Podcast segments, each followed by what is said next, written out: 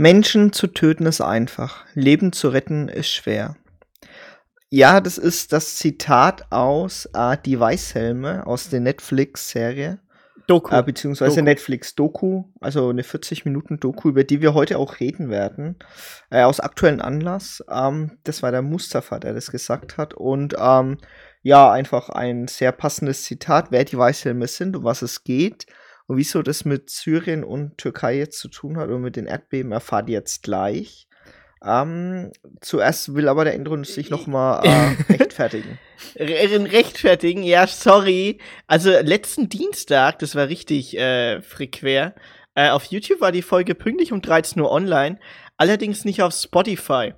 Äh, aus irgendeinem Grund ähm, hat Spotify die Folge erst um 19 Uhr hochgeladen, also mit sechs Stunden Verspätung. Erstmal großes Sorry dafür, deswegen habe ich es auf Instagram auch gar nicht geteilt. Ähm, allerdings hatten wir diese Probleme schon mal mit den ähm, Provider. Äh, jetzt gucken wir mal. Also normalerweise sollte es nicht vorkommen. Jetzt sagen wir so in 40 Folgen ist es jetzt zweimal vorgekommen, dass die Folge ein paar Stunden später hochgeladen wurde. Ähm, allerdings natürlich nur scheiße, weil wir haben ja Ultra-Zuhörer, die um 13 Uhr direkt einschalten. Ähm, sorry dafür, dann müsst ihr leider aufs, äh, auf YouTube dann ähm, rübergehen auf unseren neuen Alman is Lost YouTube-Kanal. Oh, was für ein Übergang, oder?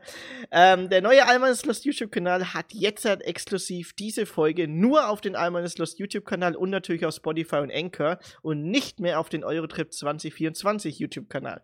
Also alle Alman is Lost Folgen sind auch auf dem neuen YouTube-Kanal Alman ist Lost. Ja. Nochmal Eigenwerbung so, gemacht.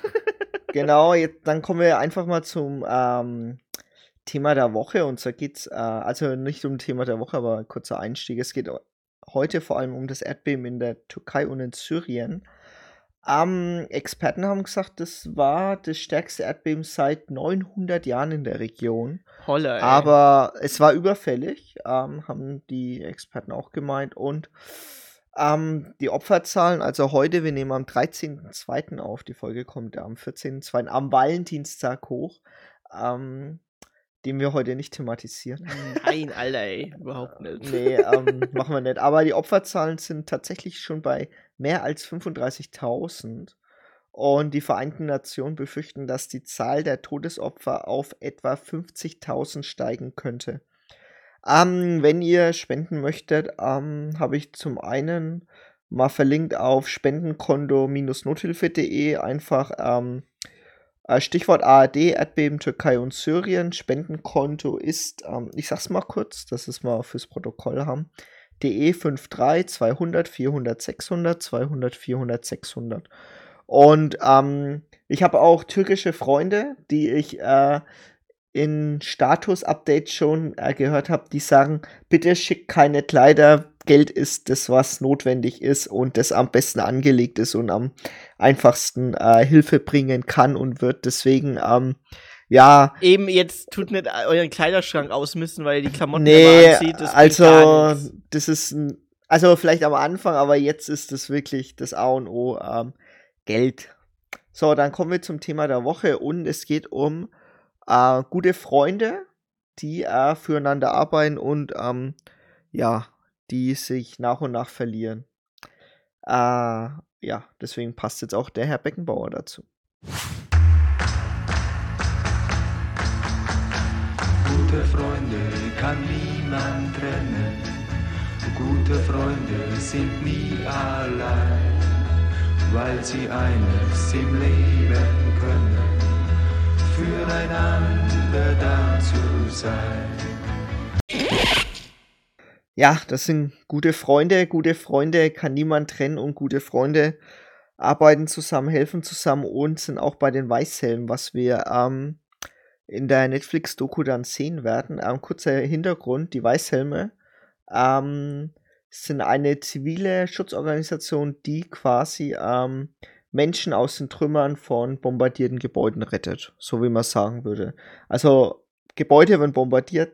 Wieso werden Gebäude bombardiert? Es ist der Bürgerkrieg in Syrien, der seit 2011 ähm, immer noch ist und immer noch kein Frieden herrscht, weil es wird ja immer noch ständig bombardiert. Über eine halbe Million Tote aktuell gab's. Und 13 Millionen Syrer verloren ihre Heimat. Also wirklich einer der schlimmsten Kriege ähm, in der Neuzeit. Ähm, ja, also irgendwie auch ein bisschen aus den Blickwinkel geraten, oder Andrew? Also Ja. der Syrienkrieg. Ja, genau, ein bisschen aus dem Blickwinkel geraten, weil halt ein Ukraine-Krieg halt auch noch vor der Tür steht, ähm, seit knapp einem Jahr. Und ähm, es sind halt so viele, äh, wie sagt man, jetzt Kriege oder Krisen. Naturkrisen, Krisen, ja, im Allgemeinen Krisen. Krisen in den letzten zehn Jahren ähm, gewesen, die natürlich ähm, auch ihren Fokus brauchen von uns und ich muss halt sagen, durch den Syrienkrieg war für mich, ich glaube, vor 2011 hast du gesagt, ähm, vor zwölf Jahren, als es anfing, da wurde es mir erstmal so bewusst, so Krieg an sich. Und dann kam natürlich Ukraine-Konflikt mit der Krim.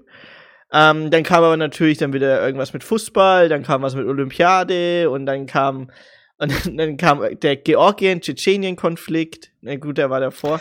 Ja, wie gesagt, also man kriegt halt immer so einiges mit einfach auch, ne? Und Ja. ähm, ja, das ist, ähm, also ich kenne mittlerweile auch viele, vielleicht ist es auch ein Thema, was wir mal machen, anschneiden könnten.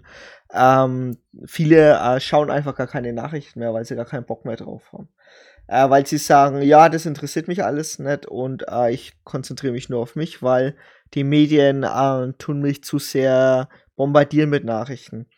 Da will ich aber ein was sagen, was ich eigentlich wichtig finde, und zwar, wir leben ja schon in einer sehr privilegierten Gesellschaft, also in Deutschland vor allem, ähm, die dir quasi äh, Nachrichten bringt, die so nah wie möglich an den Fakten sind und beziehungsweise auch sagen, wenn sie noch nicht wissen, genau wie es läuft. Wir haben es zum Beispiel bei Corona gesehen, ähm, dass auch Wissenschaftler gesagt haben, wir wissen jetzt das und das noch nicht.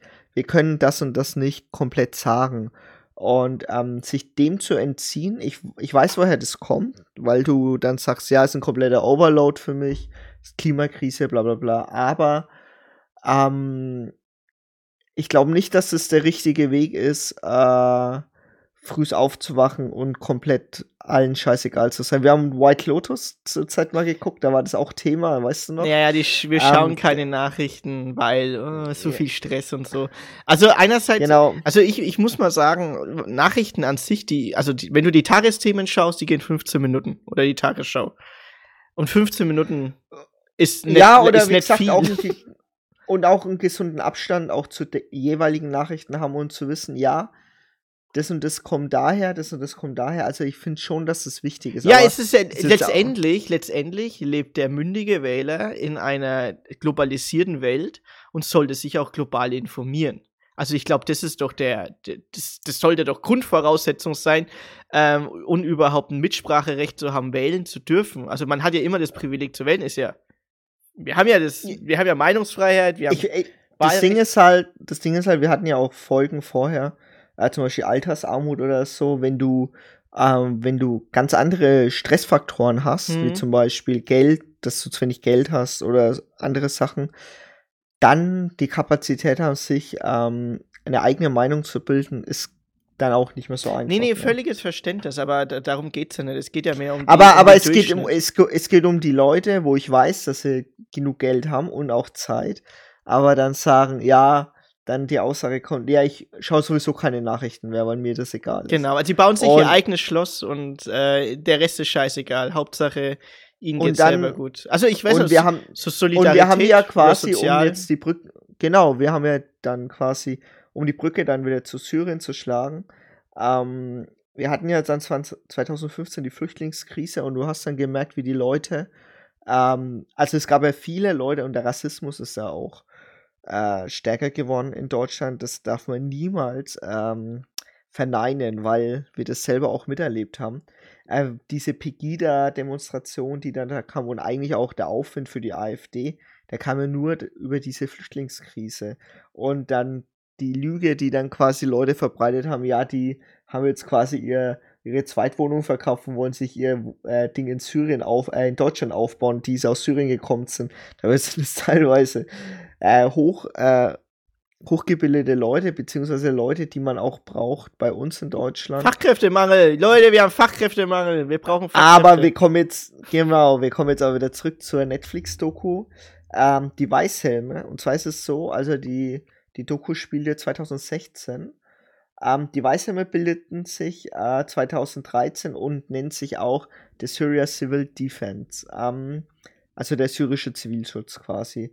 Besteht aus, also damals war es 2016 aus 2900 Zivilisten in 120 Standorten.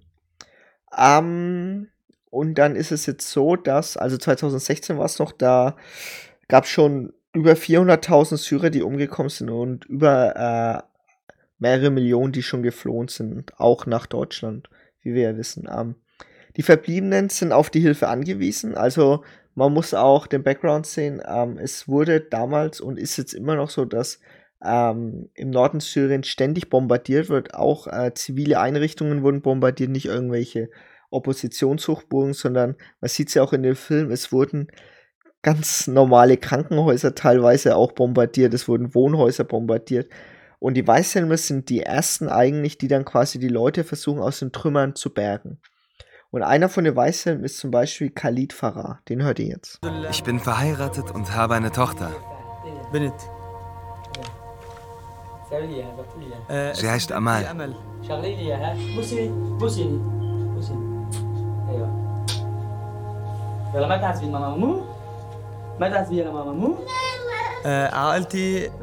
Meine Familie ist mir sehr wichtig. Ich mache mir ständig Sorgen um sie. Ich glaube fest an meine Arbeit bei den Weißhelmen. Aber bei jedem Rettungseinsatz denke ich an meine Familie. Genau, der ist ein ehemaliger Bauarbeiter. Äh, er hat eine kleine Tochter, die habt ihr auch im Hintergrund gehört. Und ähm, er hat natürlich auch jeden Tag Angst äh, um seine Familie, wenn er auf die Arbeit geht, denn die Arbeit bei den Weißhelmen ist einfach auch lebensgefährlich. Also, die sind ja, wie gesagt, die ersten, die da kommen. Und wenn jetzt zum Beispiel solche Fassbomben kommen, die man dann auch in der Doku gesehen hat, das ist ja unfassbar. Also, ja, also man kann es kaum beschreiben. Es war eine der eindringlichsten Kriegsdokumentationen, die ich eigentlich je gesehen habe, wenn ich es als Kriegsdokumentation quasi mal deklarieren sollte. Ähm, und wer dann da noch dabei ist, ist auch der Abu Omar, den hört ihr jetzt, und der sagt auch, dass die Moral sehr hoch ist. Bei den Weißhelmen ist die Moral immer hoch. Wir sind immer bereit, auf Vorfälle zu reagieren. Aber wir hoffen, dass die Bombardierungen und die Luftangriffe bald aufhören. Abu Omar ist ein ehemaliger Schmied und er sagt auch, ähm, das ist eine eingeschworene Gemeinschaft, die sich gegenseitig hilft. Die waren ja, die haben ja alle vorher was anderes gemacht. Das waren ja äh, Schmied, Schneider Mm, und ähm, ja. Also, also das ich meine, das waren das sind keine, Leute, die- die, sind, das sind keine gelernten Kräfte, das sind freiwillige Helfer, die dann eine Ausbildung gemacht haben dafür, genau ähm, und um die Weißhelme zu werden. genau und die äh, jetzt halt versuchen quasi auch Leute zu retten. Ja. Äh, einer von denen ist auch noch Mohammed Farah, den hört ihr jetzt. Bevor ich zu den Weißhelmen gestoßen bin, war ich Teil einer bewaffneten Gruppe. Ich habe drei Monate lang für die Opposition gekämpft. Aber als ich gemerkt habe, dass die Regierung Zivilisten angegriffen hat, dachte ich, ich sollte lieber humanitäre Hilfe leisten, statt zur Waffe zu greifen. Es ist besser, eine Seele zu retten, als ein Leben zu nehmen. Er ist ehemaliger Schneider und hat früher bei der Opposition gekämpft, hat aber gesagt gehabt, äh, nee, ich gehe in den freiwilligen Zivilschutz, ich will lieber Menschen retten, ich versuche Menschen so viel wie möglich zu retten. Und um jetzt mal ein kurzes Setting zu zeigen, wie es ungefähr ausschaut, also einen Einsatz haben sie, die haben mehrere Einsätze gezeigt, aber ich nehme jetzt mal als Beispiel einen Einsatz. Da sieht man, wie sie zusammen essen und ähm, dann hören sie die Flugzeuge, weil die hört man ja schon vorher, bis sie kommen. Und dann gehen sie raus und dann sehen sie auch, ein Flugzeug kommt und er wirft eine Fassbombe, war das, glaube ich, hat er abgeworfen. Und dann haben sie sich alle fertig gemacht, schnell umgezogen, ihre Weißhelme angezogen und dann quasi los. Richtung Bombe, wo es einschlägt. Und dann haben sie den Schlag gehört, sind dann immer näher gegangen und sie waren dann wirklich die ersten, wo vor Ort waren und haben gleich die ersten Menschen gerettet. Aber ähm, also die Doku ist auch nichts für schwache Nerven. Man sieht auch wirklich, äh, Alles. Also man sieht nicht die Leichen, die sie rausholen, aber man sieht quasi, okay, da ist eine Leiche. Ja. Sie zeigen nicht alles, aber sie sagen, wie sie rausholen. Man sieht, wie kleine Kinder gerettet werden, aber auch kleine Kinder sterben. Und wenn du siehst, wie die durch diese Stadt fahren, kannst du mich daran erinnern, Mhm. wie die durch diese, diese zerstörte Stadt fahren. Ähm, das hat, erinnert mich tatsächlich an The Last of Us, wo wir zurzeit gucken. Das ist wirklich ein Setting aus, äh, aus der größten Dystopie und unfassbar, dass da Menschen überhaupt noch leben können. Ja, weil es Heimat ist. Es ist halt Heimat. Keiner will Naja, aus seiner oh, ja, Heimat bezieh- verlassen. Naja, gut, und man muss ja auch bedenken, ähm, in Anführungsstrichen Willkommenskultur gibt es ja in den anderen Ländern ja auch nicht mehr. Türkei hat ja keinen Bock mehr, Hm. äh, Flüchtlinge aufzunehmen, haben auch tatsächlich schon sehr viele aufgenommen gehabt. Und ähm, jetzt hat quasi, ähm, ja, das ist wirklich, ähm, kann man nicht beschreiben, aber ihr hört jetzt Abu Omar, der einen Satz sagt, der sehr wichtig ist. Egal wer er ist oder auf welcher Seite er steht, wenn ein Mensch unsere Hilfe braucht, dann ist es unsere Pflicht, ihm zu helfen. Wenn ein Mensch äh, Hilfe braucht, muss man ihn retten. Und das ist quasi auch das Credo der Weißhelme, die sagen, es ist ja niemand mehr da. Es sind nur noch sie da, die quasi die Leute retten können, für die, Ja, jetzt gibt's die nichts nicht mehr mehr, fliehen Es- können. Genau. Es ist, es ist ja auch, es kostet ja auch Geld zu fliehen. Ist ja nicht so, ja, ja, dass die, eben. der, der, dass jemand die Immobilie, die gerade zerbombt wurde, äh, Dann kauft oder so, also kauft, ne, weil die ja quasi im, im, äh, bei der Gentrifizierung sind oder so. Nee, das ist es nicht. Und ähm, die Doku äh, lief ja 2016 und es war genau auch zu der Zeitpunkt, wo die Russen dann immer mehr eingegriffen haben. Also Russland ist quasi zur äh, Unterstützer geworden für das Assad-Regime, das ja eigentlich die Opposition stürzen wollte. Und die Russen sind bekannt davor, dass sie halt quasi ähm, mit aller Brutalität auf die Zivilisten eingebombt haben. Und das war dann auch so. Also man hat auch diese russischen Chats gesehen, das ist ja auch nachweislich so gewesen, dass die Russen äh, quasi mit aller Härte angegriffen haben, ohne Gnade und äh, haben Aleppo eigentlich komplett zerstört. Und man sieht quasi, wie diese Chats eingreifen und einschießen und dass es auch für Kinder prägsam ist oder einprägt, das äh, hört ihr jetzt. Mein Sohn ist jetzt fast zwei Jahre alt. Er weiß alles über Kampfjets. Wenn sie bei einem Luftangriff über uns wegfliegen, hüpft er auf meinen Schoß und sagt, Papa, eine Bombe.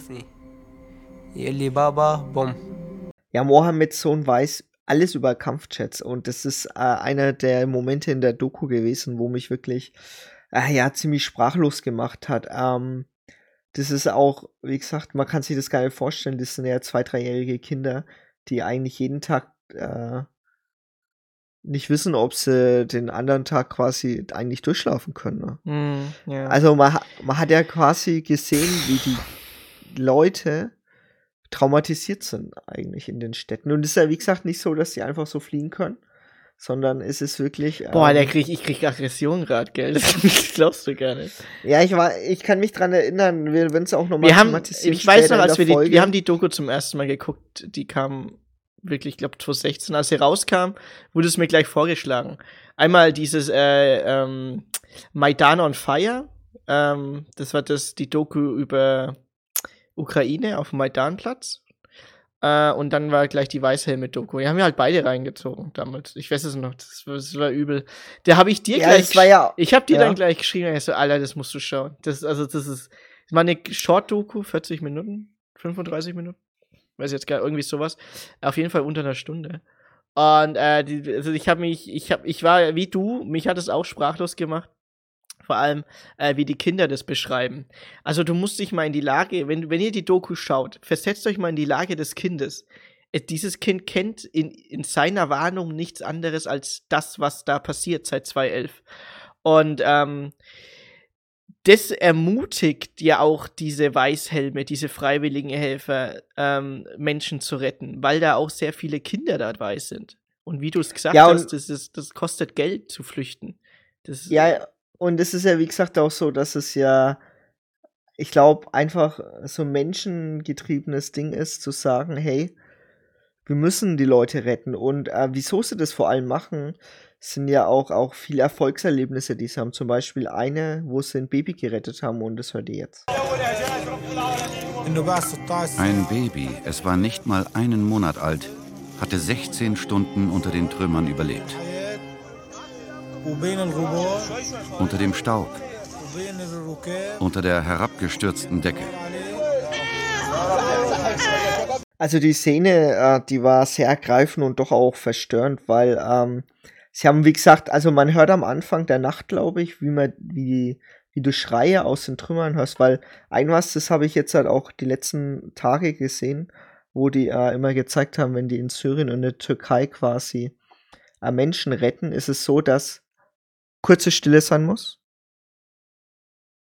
Genau. Und dann äh, hört man eigentlich niemand mehr, weil die Hoffnung ist immer, dass du kurze Schreie hörst, Laute hörst, dass du hoffst, dass irgendjemand sagt, hallo, hilf mir oder so, irgendwas in der Richtung, aber ähm, dass, dass du das in den Trümmern hörst und das ist gespenstisch, dass da hunderte Leute quasi dann dastehen und einfach nichts sagen. Und die haben dieses Schreien von dem Baby gehört und haben quasi die ganze Nacht durchgearbeitet, bis sie das Baby tatsächlich retten konnten. Und hat wirklich tatsächlich nach 16 Stunden unter den Trümmern überlebt. Und ja, das ist ein unfassbares Bild. Wir werden auch auf andere Bilder eingehen, die wir hatten. Ähm, aber ich will noch mal kurz auf die Weißhelme dann übergehen. Also, wie gesagt, äh, diese Szene ist wirklich, also da, die ist wirklich äh, Wahnsinn. Also, unfassbar. Ja. Also, also eigentlich auch schwer in Worte zu fassen. Eben. Ähm, es ist extrem schwer. Schaut es euch an, es sind wirklich nur 35, 40 Minuten. Ähm, die euch, also ihr könnt es gerne mal zwischen anderen Sendungen schauen, wenn ihr äh, nicht den Mut dazu habt, mal was, äh, ähm, sag jetzt mal. Ich glaube, das muss jeder für sich selber entscheiden. Ja, aber ja. schaut es euch an, wenn ihr Netflix habt, auf jeden Fall. Also wenn ihr es, ja, wie gesagt. Nein, schaut es euch an. euch niemand. Ja, es zwingt euch niemand, aber es, wie gesagt. Wir empfehlen es euch. ja. wie gesagt, ich will da auch niemanden dazu drängen, weil das ist auch nicht ohne einfach. Ähm, um das noch abzurappen, ähm, wir haben, wir sehen auch in dieser Doku was äh, richtig interessantes, wie die auch die Ausbildung äh, gemacht haben. Äh, die sind dann auch Monate von der Familie getrennt. Sie sind eigentlich in Friedensgebiet, wenn die dann quasi in den Himmel schauen und sehen Flugzeuge, dann sind das Flugzeuge von den Türken gewesen und die schauen ho hoch in den Himmel und schauen hoch und sagen, ja, dieses Flugzeug wird keine Bomben runterwerfen. Und das ist unfassbar.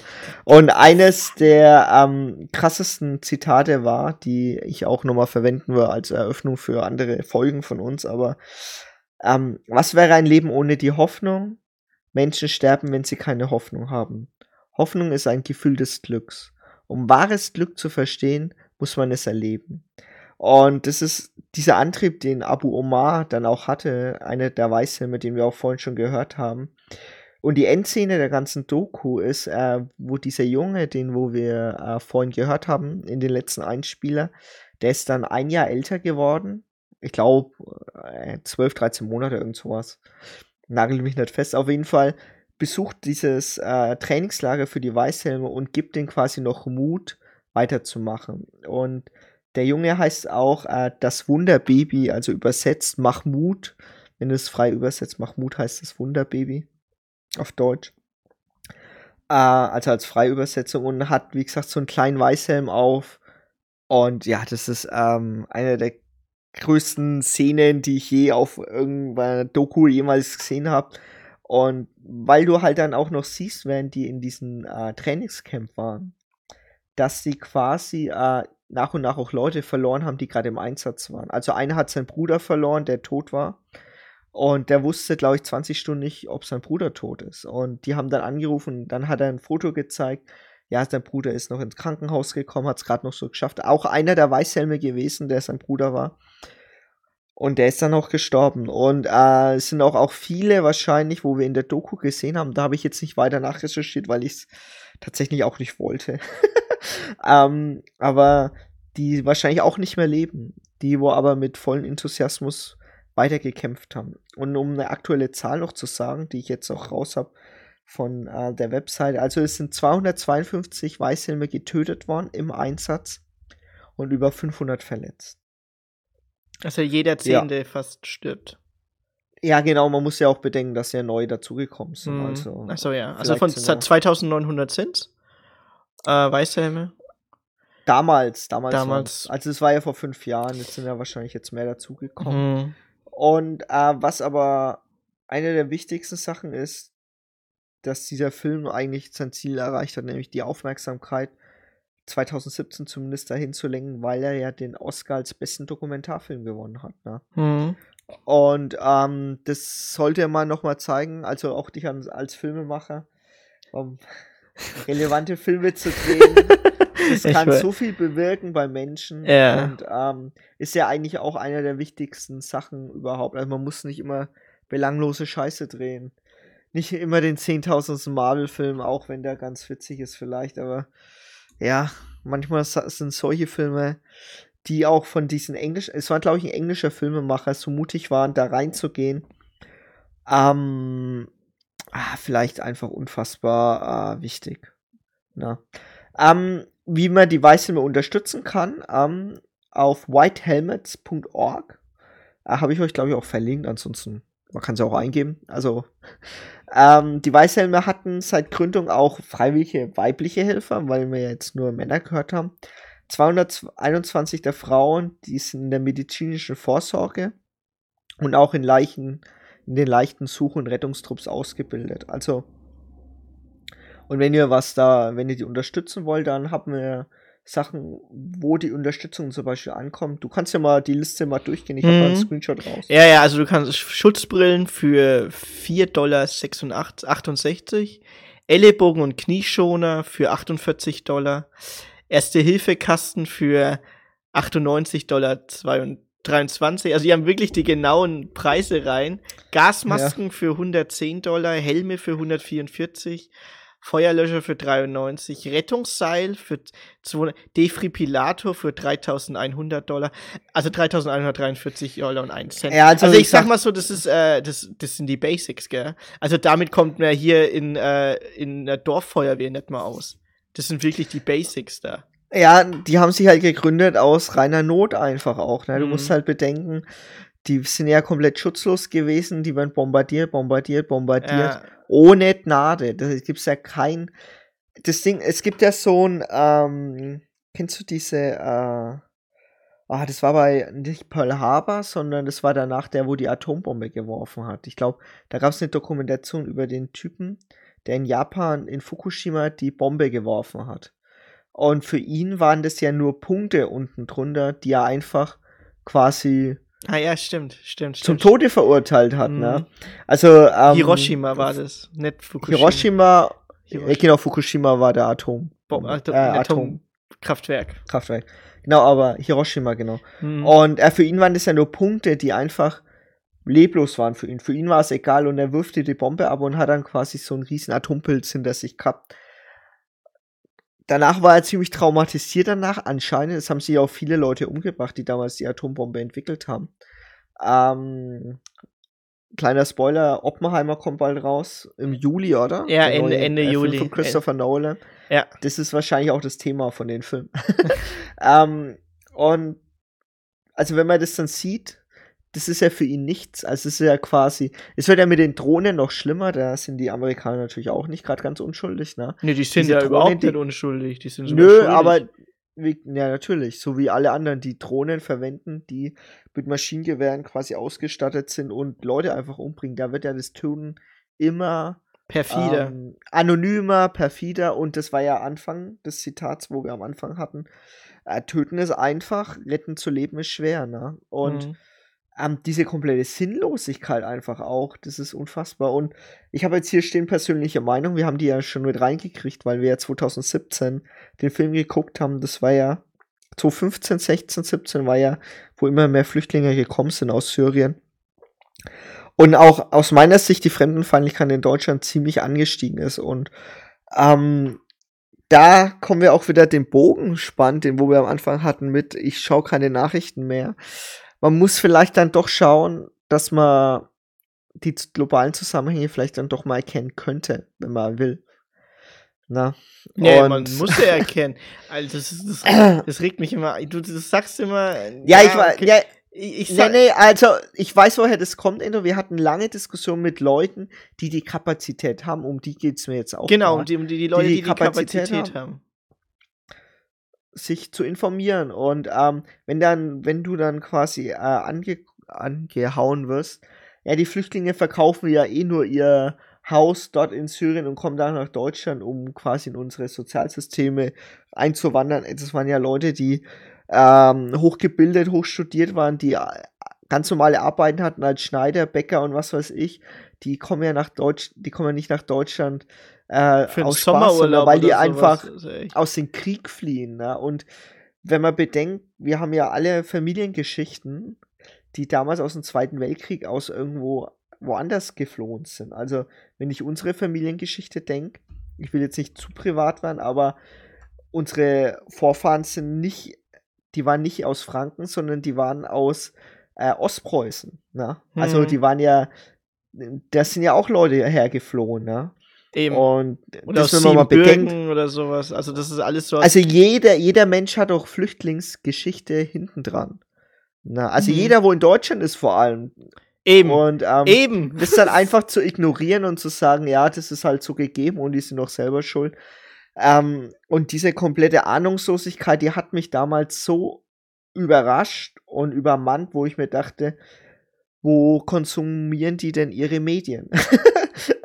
Corona hat es noch schlimmer gemacht, um ehrlich zu sein, weil Ja, da hat sich ich die Spreu vom Weizen getrennt bei Corona, muss ich Also- echt sagen. Also, Also da, da ist wirklich auch, ähm, wie sagt man so schön, da haben sich wirklich auch Leute ihre Nachrichten ausgesucht über Kanäle, wo sie halt gerne Nachrichten hören wollen, aber die eigentlich nichts mit der Realität zu tun haben. Und ja, also das Fazit auch von dieser Doku war für mich einfach eine komplette Unbegreiflichkeit ähm, der Krieg und der Zerstörung und was jetzt auch im Ukraine-Krieg ist, ähm, dass es auch teilweise mittlerweile angefangen wird abzukanzeln, ähm, ist einfach unfassbar. Ne? Also wir haben ja ab und zu, in Deutschland ist es ja so, wir haben ja diese Bombenalarme, also nicht diese Bomben, aber diese riesigen Feueralarme, ne? ja, ja. Und wir sagen so, die ja komm, Sirene, das ist die jetzt Sirene, so, das waren eigentlich früh, also die haben den gleichen Sound wie äh, wenn Bombenalarm wäre im Zweiten Weltkrieg.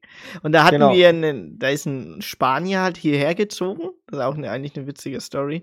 Äh, der, der kannte das nicht und jeden, immer am ersten Samstag im Monat ist ähm, Feueralarmprüfung, immer um halb eins ungefähr, also 12.20 Uhr. Und ja, alle vier Monate. genau, nee, alle vier Wochen. Alle drei Monate. Nee, nee, jeden Monat. Erster Samstag im Monat. Ist Feueralarmprüfung. Und äh, um 12.20 Uhr. Und der, der, der spanische Kumpel, den wir haben, der jetzt neu in das Dorf gezogen ist, der vor ein paar Jahren schon, der, der, der- war den ersten, das erste Mal da und hört den Alarm und denkt sich so, scheiße, was ist hier los? Keiner sagt mir was. Er läuft raus, schaut nach draußen. Ist irgendwas? Irgendwie Bombenalarm? Der, hat- der hat sich nicht mehr gekriegt. Der hat gesagt, scheiße, ey. Das hört sich an wie Bombenalarm. Also wie im Zweiten Weltkrieg. Und es hat mir vorher niemand gesagt. Deswegen war er so perplex. Ja, ja, und das ist, ähm, und jetzt, wenn man sich einfach mal vorstellt, dass da wirklich von oben was kommen könnte, Ja. man schaut in den Himmel und schaut, wo da ja was kommt, ähm, das ist einfach ähm, nicht zu beschreiben. Für die Kinder Jetzt haben wir viel halt über- extrem traumatisch. Deswegen. Also, Ja, äh, wie gesagt, für die Menschen ja auch dort, ne? Und Ja. es ist einfach, einfach unfassbar. Und also mir ist es wichtig einfach, dass man das einfach nicht so abkanzelt und einfach die Geschichte dahinter erzählt, weil in der Hinsicht leben wir in Deutschland schon sehr, sehr privilegiert und wir haben eine Friedensdividende seit 70 Jahren eigentlich in Deutschland. Ähm, und da kann man auch schon gern was zurückgeben an Leute, die es wirklich nicht so haben. Das äh, ein bisschen Vorgriff für die Top 3, aber ja, ähm, da kommen wir gleich dazu, weil ich wollte noch was erzählen und zwar, wir haben das Thema genommen wegen eben den Erdbeben in Syrien und Türkei. Das ist eines der stärksten Erdbeben in dieser Region und äh, eine Ironie ist, dass in Syrien wahrscheinlich weniger Menschen gestorben sind, weil sie in Zelten leben. Denn ähm, das äh, hat den Leuten eigentlich auch das Leben teilweise gerettet, weil viele Gebäude einfach nicht mehr sicher waren und eingestürzt sind. Und wenn du da drin lebst, hast du eigentlich fast keine Chance mehr. Ne? hm. Und das, ähm, wenn man jetzt sieht, also wir haben ja zum Beispiel ein paar Bilder gesehen gehabt, die waren wirklich echt ohne Worte. Zum Beispiel der Vater, der seine 15-jährige Tochter ähm, an, den, an der Hand hält. aber die Tochter ist halt tot und ist aber noch in den Trümmern vergraben und er lässt sie halt nicht mehr los. Also es waren Bilder, die äh, unter die Haut gingen und die äh, nicht ohne sind. Ähm, in Syrien genau das gleiche. Die Weißhelme haben dann auch wieder Bilder gezeigt, wie sie dann wieder ein Kind gerettet haben, wie sie Menschen gerettet haben und auch ein Aufruf an die internationale Gemeinschaft, bitte kommt, bitte helft uns, weil in der Türkei werden viele Menschen gerade gerettet, nur in Syrien kommt gerade keiner, weil entweder sie Angst haben, dass die Russen sie wieder bombardieren oder die syrische Armee oder weil die quasi ihren Status quo ändern wollen, um also die jeweilige Kriegsparteien wollen quasi ihren Status quo ändern, um den Krieg jetzt zu entscheiden durch eben diese, dieses Erdbeben, ne? Was ja komplett perfide ist, weil es braucht einfach Menschen, die jetzt einfach dort gerettet werden müssen. Eben. Also ich habe es auch in vor drei, vier Tagen war es, glaube ich, so, dass der äh, irgendein, ich weiß nicht, irgendein russischer Sprecher hat gesagt, äh, die Hilfsgüter kommen nicht an, weil die EU die Sanktionen gegen Russland verhängt hat. Wir sollen die Sanktionen auflösen, dann kommen ja, die also Hilfsgüter also quasi, ja, ja, es wird es, wieder als also Vorwand genommen und es ist mh. Hm. Ist sehr, sehr, sehr ermüdend auf jeden Fall. leider, ja. Aber was man bedenken muss, es heißt ja immer, die Menschen sind wegen den Erdbeben gestorben, aber ähm, das ist in der Hinsicht nicht so, weil eigentlich sind die äh, Menschen vor allem die jetzt halt gestorben sind, wegen äh, Gebäuden gestorben, die einfach nicht erdbebensicher, erdbebensicher waren. Obwohl man es wusste. Also, also das muss man bedenken. Obwohl man es wusste. Und ähm, da gab es einen ganz coolen Artikel, den habe ich euch auch verlinkt: Korruption und Pfusch am Bau. Pfusch am Bau. Pfusch am Bau. Ja, wer kennt es nicht? Pfusch am Bau. Ähm, er wird einfach mal, keine Ahnung, die eine Decke weggelassen, um quasi mehr Platz für den Händler zu haben oder so. Also unzählige Häuser in der Türkei, es geht ja hier vor allem jetzt um der Türkei in den Artikel, äh, sind bei den Erdbeben zerstört worden. Viele vermutlich, weil nicht vorschriftsmäßig gebaut wurde. Ähm, Bauunternehmer wurden bereits äh, festgenommen, doch viele sehen auch den Staat in der Verantwortung. Also ja, klar, du kannst die Bauunternehmer festnehmen, weil sie jetzt halt zum Beispiel, also ein Beispiel war zum Beispiel, ein Gebäude war fünfstöckig und der Bauunternehmer hat nochmal drei Stockwerke draufgetan und das ist halt Erdbeben unsicher und jeder hat halt gewusst, dass so ein Erdbeben kommen wird, wie zum Beispiel jetzt auch das Erdbeben in San Francisco komplett überfällig ist, äh, komplett in Istanbul überfällig ist. Es gibt ganz viele Erdbebenregionen und da musst du auch Erdbeben sicher bauen. Das haben die in der Türkei anscheinend nicht gemacht und in Syrien wahrscheinlich auch nicht, aber da ist ja Krieg, da ist ja nochmal ein ganz anderes Level. Und ähm, ja, Bauunternehmer wurden festgenommen, aber viele sind auch den Staat verantwortlich. Zum Beispiel war ein ähm, äh, aus England kommender Ingenieur, der Kemal Dogra, äh, und den zitiere ich jetzt mal. Eigentlich waren hier nicht mehr als fünf Stockwerke erlaubt, also das war das Beispiel, was ich gesagt habe. Doch sie haben einige Stockwerke draufgesetzt, sodass es höher als normal war. Diese ganze Gegend ist bekannt als Erdbebenzone und trotzdem hat die Stadt es erlaubt, höher als den fünften Stock zu bauen. Jetzt ist alles weg. Und letztendlich ist es schon so, dass man, man kann ja die Bauunternehmer quasi einsperren, aber ich meine, das sind ja auch Leute vorbeigelaufen von der Stadt oder von der Regierung, die gesehen haben, ey, wieso hatten das jetzt acht Stockwerke statt fünf? Mm, ja, hätte mal draufkommen können und äh, ja, dass da natürlich auch Korruption im Spiel war, äh, ich meine, da hätte, kann man drauf kommen. Das wissen wir alle. Ähm, besseres Beispiel vielleicht, wie man richtig in der Erdbebenregion umgehen kann, ist vor allem Japan. Wir waren ja beide schon mal dort und ähm, wenn, wie wir gesehen haben, wie die Gebäude gebaut wurden, alle extrem auf Erdbebensicherheit bedacht. Äh, Taiwan zum Beispiel ja auch, wo äh, ganz bekannt dieses hohe Gebäude in äh, Ja, das hat, hat das so hat ein Pendel in der Mitte. Hat, hat, hat ein Pendel in der Mitte um es Erdbeben sicher zu machen, dass quasi, wenn ein Stoß kommt, das Pendel in die andere Richtung schwingt, um quasi äh, ein Gegengewicht zu haben, ins in die Balance ein Gegengewicht zu, zu haben, ja. Ja, das, also, das, halt, das ist halt höchste Ingenieurskunst, um ehrlich ja, zu sein. Ja, aber eigentlich Basics, äh, Basics für solche ja. Katastrophen. Natürlich. Und ähm, zum Thema Naturkatastrophen vielleicht noch, äh, wir beide können eigentlich noch sagen, also äh, immer wenn ich an Naturkatastrophen wie Erdbeben oder Tsunamis oder was weiß ich denke, kriege ich immer Gänsehaut. Ähm, meine erste Erinnerung war tatsächlich ähm, der Tsunami in Thailand, der war glaube ich 2002. 2004. Oder 2004, auf, ja, auf jeden 2004. Fall mit 300.000, 400.000 Toten. Also es war unfassbar. Und äh, man muss bedenken, wir sind ja regelmäßige Philippinen-Besucher, die quasi ähm, mit dem Meer aufgewachsen sind und Ähm, jedes Mal, wenn wir dann auf die Philippinen gegangen sind, habe ich immer aufs Meer geguckt, wenn die Erde tatsächlich auch öfter mal gebebt hat. Das haben wir auch schon beide erlebt. Das ist, also wer noch Boah, nie ein. Erdbeben erlebt hat, das ist so ein komisches Gefühl. Ich war im Bett gelegen, das weiß ich noch. Du warst im anderen Bett gelegen oder draußen. Ich war Ich weiß draußen. nicht mehr genau. Ich war draußen Ich war und mir war dann schwindlig.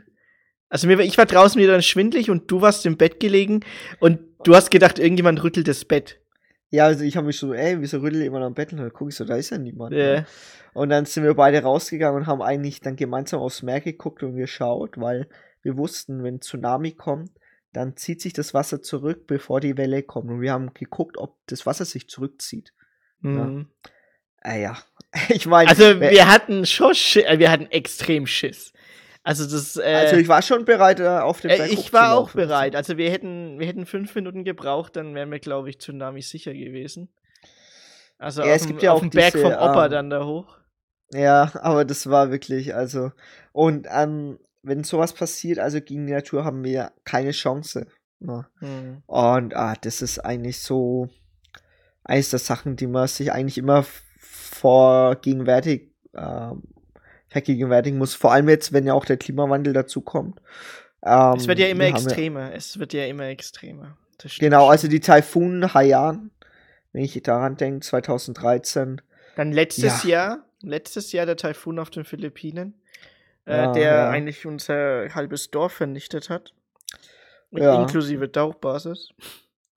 Also, Genau, also, ah ja.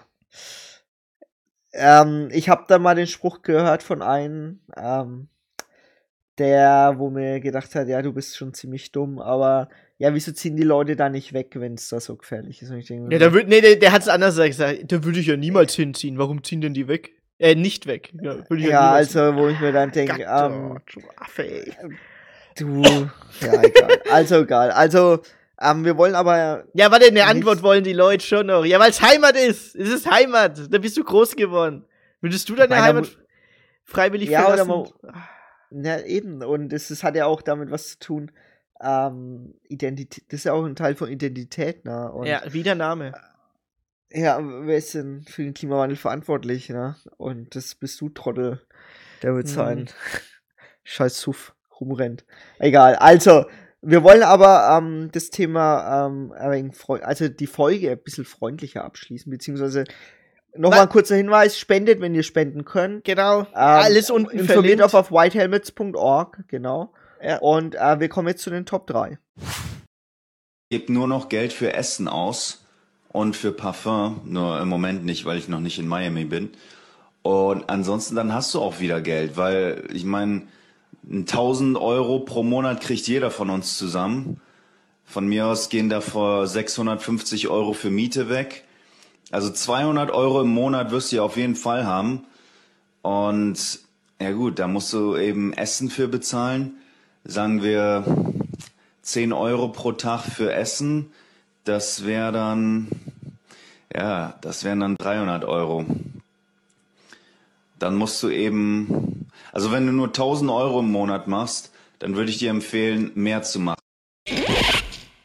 Ja, Leistungsgesellschaft, 1000 Euro hat doch jeder mal übrig, Ach, oder? Jeremy Fragrance. Jeremy Fragrance mit Ja. seiner legendären Rechnung. Und ähm, das Thema, die Top 3 ist Geiz ist ungeil. Ey, Ähm, das ist und da will ich mal. so ein also wirklich heftiges Thema, ey. Also ich will kurz mal einordnen.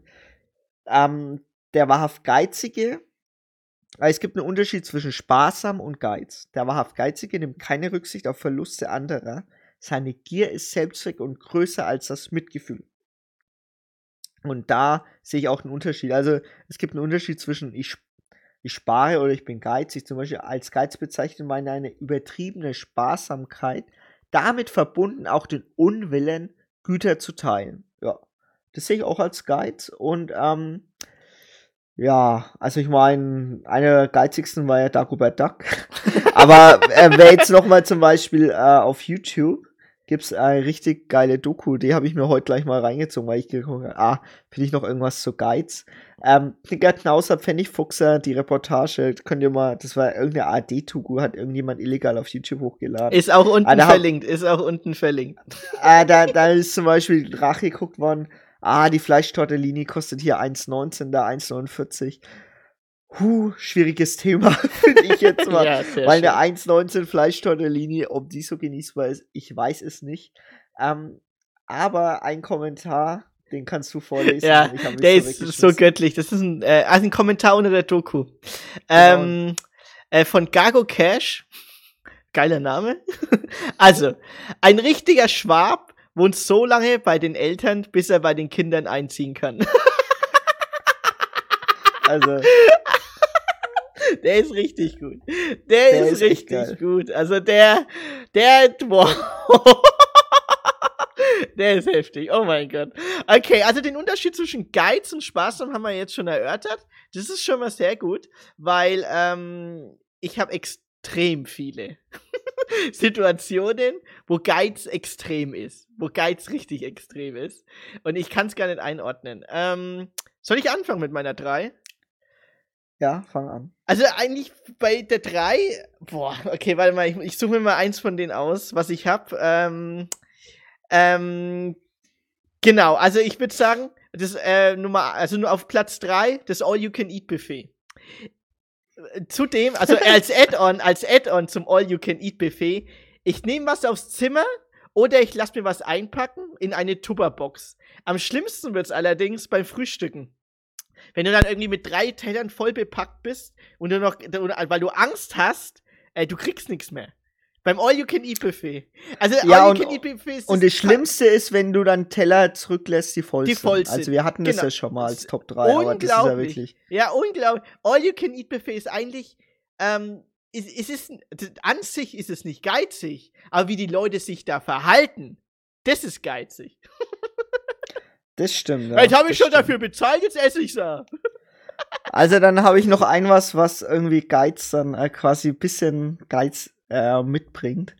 Und zwar, ähm, es gibt ja so Leute, die ähm, wirklich auf jeder Party sind, bei jedem Freibier dabei sind, ne? aber selber nie feiern. Also wirklich, da wirst du nie eingeladen davon. Also es gibt es als Charaktertyp überall, habe Ja, ich jetzt schon ja, überall ja, mal gehört. Ne? Also wirklich auf jeder Party dabei sein wollen, aber Selber nie feiern. Selber, Selber, nie andere Leute. Und die Wohnung habe ich selber nie Leute einladen oder nicht mal irgendwie die den Anstalt haben, Leute einladen zu Ja. wollen. Ah ja, das ist irgendwie. blöd. Ich hab, ähm, warte, ich hab, ich hab- meine, da war eine ähnliche habe ich da gehabt. Ähm, auch Geburtstag mit Feiern und alles, gell. Das hat's aber nicht in meine Top 3 geschafft, die füge ich jetzt einfach mal bei dir hinzu. Wenn man beim Geburtstag eingeladen ist, aber du selbst bezahlen musst für dein Essen und Getränke im Restaurant. Weißt du, da lädt einer, es lädt dich einer ein, ey, kommst du zu meinem Geburtstag, wir gehen da und da essen, zehn, wir sind zehn Leute, kommst einfach mal mit. Und du dann für alles selber bezahlen musst. Essen, Getränke, alles. Also da wird dir nichts spendiert. Das ist geizig. Da muss ich echt sagen, das ist geizig. Wenn, wenn der dich einlädt, dann gehst du doch davon aus, dass er wenigstens die Getränke zahlt. Also wirklich. Oder ein Cocktail oder eine Shotrunde. Aber da wird gar ja, nichts ist so bezahlt. eine Glaubensfrage, wie es gelebt wird im Freundeskreis. Und wenn es im Freundeskreis so gelebt wird, dann sollte man es vielleicht schon machen. Aber ähm, ist es deine zwei jetzt? Nee, oder? nee, nee, das war eine, die es nicht geschafft Mach hat. mal deine zwei. Okay, Mach meine deine zwei. Oh, die wird geil. Pass auf. Meine zwei, wenn man am Wochenende umsonst bei Freunden isst, damit man nicht selbst kochen muss oder Geld ausgeben muss für Essen. Wenn man am Wochenende zu seinen Freunden geht, so zum Mittagessen, so, ah, ich kann schon dir zum Mittagessen, bloß nicht selber was kochen oder bloß nicht selber Essen kaufen. Das erspart man schon mal ein Mittagessen und vielleicht ist da ja auch noch ein Abendessen drin beim Kumpel. Vielleicht ist da ja auch noch ein Abendessen drin. Das ist richtig geizig. Wenn man zu, wenn man zu geizig ist, sich Essen zu kaufen. Vor allem Basic-Essen. Ja. Nudeln mit Tomatensauce. Die, leben ja alle wie Studenten, ey. Fünf Häuser und leben wie Studenten. So, dann komme ich zur zwei. Ähm, dieses klassische getrennt zahlen finde ich in Ordnung. Ist auch, finde ich, nicht schlimm, weil du dann quasi nicht irgendwie äh, was hast. Aber wenn dann einer kommt mit, naja, aber die Pommes habe ich ja für uns bestellt. Wie toll wird die? Mal halt ein, dann gleich auf die Fresse. Dann frage ich ja, wie viel hattest, wie viel Pommes hattest du? Ich habe das mal am Nachbartisch mitbekommen. Ich habe das mal am? Nachbartisch mitbekommen. Ja. Aber ja, die Pommes, äh, die habe ich ja für uns bestellt. Wie teilen wir die so? Alter, ey, gleich, gleich aufs Maul. Ich hab da auch was. Ich hab da auch eine. Pass auf. Das ist jetzt nicht meine Eins, aber äh, das ist äh, eigentlich hätte es auch meine Eins sein können. Pass auf, man lädt Leute zum Bundesliga-Schauen ein, zu sich. Oder wo, ist egal was, Bundesliga oder Champions League, egal. Irgendwie zu einem Event, so fünf, sechs Leute. Das hast du gehört von Freunden. Ja, habe ich gehört von Freunden. Man bestellt Pizza. Pizza, Burger, whatever. Ist eigentlich egal, gell? Äh, und dann kommt die Rechnung vom Lieferservice, weil wir alle beim Einherrn Lieferservice. Da ich so, ja, komm, teilen wir es durch, äh, durch zehn Leute, dann war ein Betrag von irgendwie 5,87 Euro. Da kommt ja immer ein krummer Betrag raus. 5,87 Euro, gell? Natürlich, dann gibt jeder 6 Euro dem Hausherrn, der es bestellt hat, weil der lädt ja ein. Aber dann gibt's immer einen, der auf die 13 Cent Trinkgeld zurückgeben will. Der will diese 13 Cent, will er auf dem Punkt genau haben. 5,87 Euro hat er bezahlt und die 13 Cent will er, weil ich kann ja nicht wechseln. Ich, wie soll ich die 13 Cent geben? Diesen Arschloch, ey. Echt. Also wirklich. Wie kann man so geizig sein und man wird eingeladen und dann gibt man, dann rundet man nicht mal auf auf den Euro. Auf den scheiß Euro! Ey, wie kann man Das auf hast du gehört, Wie Endo. kann man auf den Endo, scheiß das hast du Wie kann gehört. man auf 13 Cent hoch nicht aufrunden? Wie kann man nur so geizig sein? Das ist Also- unglaublich, ey. Alter, ey. Boah. Inflation. Ja, als Maul, ey. Ähm, das war mehr- deine zwei, die lade ne? ich nie mehr ein. Nee, das, das war, was, das ist gar nicht Das war deine eins. Nein, das war, Das war das, dein- hast du nicht mal geschafft. die Job Ja, dann machen wir deine eins. Meine Eins, okay. ich glaube, du hast die gleiche. Pass auf. Man fährt zusammen mit dem Auto in den Urlaub und teilt sich die, Sprit so. und teilt sich die Spritkosten. Das habe ich am Nachbartisch mal gehört. Das habe ich auch am Nachttisch gehört. Pass auf, man fährt zusammen in den Urlaub, will sich die Spritkosten teilen, whatever, fährst nach, Süd, nach Südeuropa, von Deutschland nach Südeuropa, fährst 10 Stunden mit dem Auto, einer fährt mit seinem Auto, aber man teilt sich die Spritkosten. Der Fahrer, der, äh, also das ist von dem Auto, der fährt das Auto zwei Tage lang leer, damit's leer ist. Und dann tankt er voll, wenn er weiß, dass der andere die Hälfte auch bezahlt. Wie geizig kann man sein? Also, man gönnt den, also, man macht sich doch selber Stress. Wie geizig kann man sein? Dann fährt man zwei Tage das Auto irgendwo spazieren, damit es bloß leer ist und dann wird zusammen getankt. Dass man zusammen eine Rechnung hat, die 50-50 geteilt ist. Ja, also, äh, ich fahr das Auto leer, dem schenke ich doch nix. Unglaublich. Also wirklich war das. Also das kann man gar nicht beschreiben, wie geizig das ist. Oh, ja, das ist. Also ich habe das mir, ich habe, wo du mir die Story erzählt, ist mir die Story auch wieder eingefallen, weil wir drüber geredet haben und ja, das ist, also das muss die eins sein. Also bei mir ist es sie nicht tatsächlich, weil die mir einfach nicht. Darf ich noch eins sagen? Darf ich Also, noch ich muss ja auch sagen, noch- ähm, wo, wo nicht geschafft hat? Nee, glaube ich nicht. Also, okay, ist es glaube ich nicht, dass es leider ist. Also, ich habe mal von, von einem Nachbartisch gehört, äh, man geht zusammen feiern, der, der Fahrer verlangt Spritgeld von jedem, der Eintritt wird von einem bezahlt, Verpflegung auch und Getränke, alles in der Gruppe. Allerdings fährt die Person dann heim und anstatt die Person heimzufahren, im tiefsten Winter, lässt es sie fünf Meter, 500 Meter vorm Haus raus, weil da die Umgehungsstraße ist und ein Kreisverkehr ist. In der tiefsten Kälte um 4 Uhr nachts, minus 5 Grad, lässt er die Person 500 Meter von dem Haus weg an dem Kreisverkehr raus und ist zu geizig, den noch 500 Meter weiter heimzufahren, weil das können ja zu viel Spritgeld kosten. Aber er hat ja Spritgeld bezahlt, Mann. das ist ja unglaublich. Obwohl man niemand Spritgeld verlangen sollte für sowas. Aber das ist ein anderes Thema. Sagen wir, man tut zweimal ablehnen, aber beim dritten Mal kann man es dann Ja, auch wenn man es nur, an. wenn man es nur, ja, wenn man es einmal im Jahr macht Mal an- oder so, dann, okay, dann.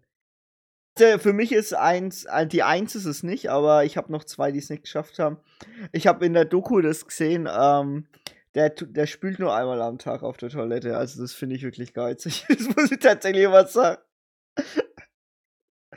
ah, dann habe ich Ach du Ähm, Scheiße. beim, beim Hotel, Der spielt also beim Hotel, Gott, ähm, jetzt wird mir schlecht. also die Sache, ich hatte, wir hatten schon mal Hotel mit Gemeinschaftsklo.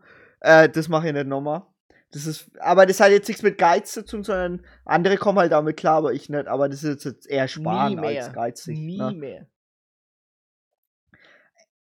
Ja, Ende. Expli explicit. Ja, das ganze Aber meine, also, und dann habe ich noch Also eine, wo es nicht geschafft hat, und zwar Nee.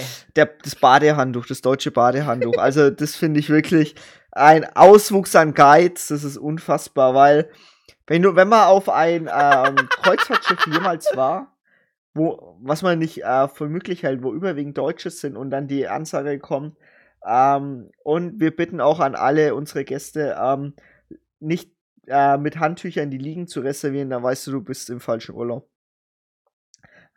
Ähm, also, die, mein, meine Eins ist aber ganz klar ähm, die Bahnfahrt und das äh, Reservieren eines Sitzes bei der Bahnfahrt. Also, das muss ich vielleicht ein wenig ausholen. Es ist nämlich so, ähm, du zahlst, glaube ich, äh, 4,50 Euro, wenn du für einen Sitz reservierst. Und ICE. Und ich fahre immer zweite Klasse, ne? Ich hab ne, Ja. bin ein stolzer Bahncardbesitzer und reserviert ICE, tatsächlich auch immer ICE. meinen ba äh, Sitzplatz. Es ist aber so, ähm, ich fahre dann öfter mal so vier, fünf Stunden teilweise und da ist klar, du reservierst da. Also ich verstehe zum Beispiel, wenn du für ein, zwei Stunden brauchst du nicht reservieren, das ist auch Quatsch, ne? Aber für vier, fünf Stunden und dann sitzen da Leute plötzlich da neben mir, weil meistens ist neben mir frei. Die haben nicht reserviert, die fragen dann, ey, kann ich da sitzen, bla bla. Oder es sitzen Leute schon auf meinem Platz, den ich reserviert habe. Und wenn ich dann sage, ja, ähm, Entschuldigung, ich habe diesen Platz reserviert, dann wird dann äh, mit öfters mal ist mir das schon passiert, also nicht immer, aber öfters mal rollen die Augen. Ja, aber vor mir ist doch auch der Platz frei. Und dann sage ich dann immer, Rollende Augen, aber rollende der könnte Augen. ja auch reserviert sein. Bitte, diesen Platz habe ich reserviert. Bitte äh, mögen Sie sich bitte ähm, auf diesen anderen Platz begeben, der ja für Sie frei ist. Na? Und dann wird dann immer geguckt. Es sind meistens, ich muss tatsächlich sagen, ich habe mittlerweile so ein Klientelklischee raus. Es sind meistens ältere Leute, die dann quasi sehr beleidigt von ihrem Platz gehen müssen oder quasi nochmal drei andere Ausreden suchen müssen. Ja, wir sitzen noch hier in der Gruppe zusammen. Das habe ich auch schon erlebt. Das war zum Glück nicht mein Platz, sondern ein Platz von anderen. Da war eine Vierer-Familiengruppe zusammengehockt, die dann wirklich auch, die waren vor mir eingestiegen und die sind nach mir noch nicht ausgestiegen. Die sind dann über fünf Stunden gefahren, die haben nicht reserviert. Die waren zu viert. Und wenn du dann wirklich zusammensitzt, dann bitte reservier doch einfach einen Platz. Es waren auch wirklich Leute, die sind nicht, das sind keine armen Leute gewesen, weil wenn du, wenn du so lange Zug fährst, ICE, da fährst du 50 Euro oder so, ne? Kostet dann meistens die Fahrt oder 60 Euro, dann kannst du auch die 4,50 Euro erübrigen für einen Platz und dieses Rumgeeier und ich hatte mal ein Pärchen neben mir, die waren high definiert angezogen. Er hatte so ein Kapitänsjacke äh, an, das war wahrscheinlich ein Pilot oder so, keine Ahnung. Und natürlich haben die nicht reserviert und die sind auch vorgestürmt in den ICE, links, rechts weg. Ähm, die, die, die haben teilweise die Leute nicht mal rausgelassen vorher, um dann in die ICE rein, dass sie ja einen Platz kriegen, der nicht reserviert ist und dass sie dann da sitzen können. Anstatt sich diese 4,50 Euro einfach mal zu gönnen.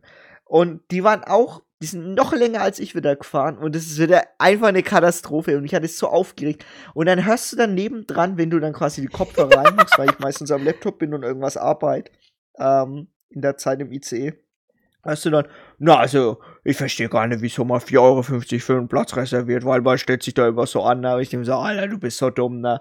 Das ist immer das so ein dummes Gelaber und bevor ich jetzt das beende, das Monolog, es ist so, wir haben viele Bundeswähler dann immer im ICE sitzen, die ja gar nichts für ein äh, ICE zahlen, ne? so wie ich das mitbekommen habe. Ne? Die dürfen, glaube ich, umsonst fahren, auch Beamte, glaube ich, äh, Polizisten oder so. Und ich habe noch Hm. nie, wenn ich einen Bundeswehrler hier im Podcast habe, Ja, in äh, Uniform was aber. nachhört, kann sich gern bei mir melden. Aber ich habe noch nie einen Bundeswehrler gesehen gehabt, die zahlen nichts für den ICE, aber ich habe noch nie jemanden gesehen, der jemals einen Platz reserviert hat. Die fragen immer nach. Die zahlen nicht mal 60 Euro für den ICE, aber ey, die 4,50 Euro, die kannst du auch ohne Reservierung buchen. Das gibt, da gibt's so einen Button, ne? Da kannst du runterscrollen, da stehen nur Sitzplatzreservierung. Da zahlst du nur 4,50 Euro. Also es ist wirklich unfassbar, ne? Und ja, wie gesagt, also dieses Stürmen an der Tür vom ICE, Endro. Kennst du das noch? Das ist unfassbar. Und du weißt, die so am vorne dran stehen, die haben keinen reservierten Platz. Ja, ja, in der Die haben Tür vom keinen reservierten ICE. Platz. Die haben keinen reserviert. Ich, also ich reserviere immer. Egal, ob ich fahre zwei Stunden oder vier Stunden, scheißegal, ich reserviere immer, wenn mir das viel zu blöd ist. Äh, mir ist es viel zu Ja, blöd, aber, ey, also, wie sich da so einen Larry zu machen, ey.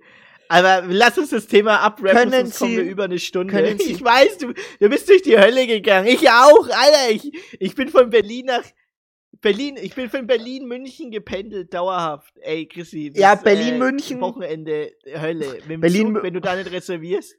Alter, Ja. Und, und dann auch Ah, immer, da immer das? Gelaber, dann immer auch. ich Also ich verstehe gar nicht, wieso man denn reserviert, da war doch Platz frei. Ist ja, weil du neben mir hockst gerade, oder? Ist doch frei. Ey, schlimmsten war, ey, pass auf, schlimmsten war Corona. Pass auf, schlimmsten war Corona, weil da war eigentlich der Platz neben dir eh immer frei, wegen Abstand.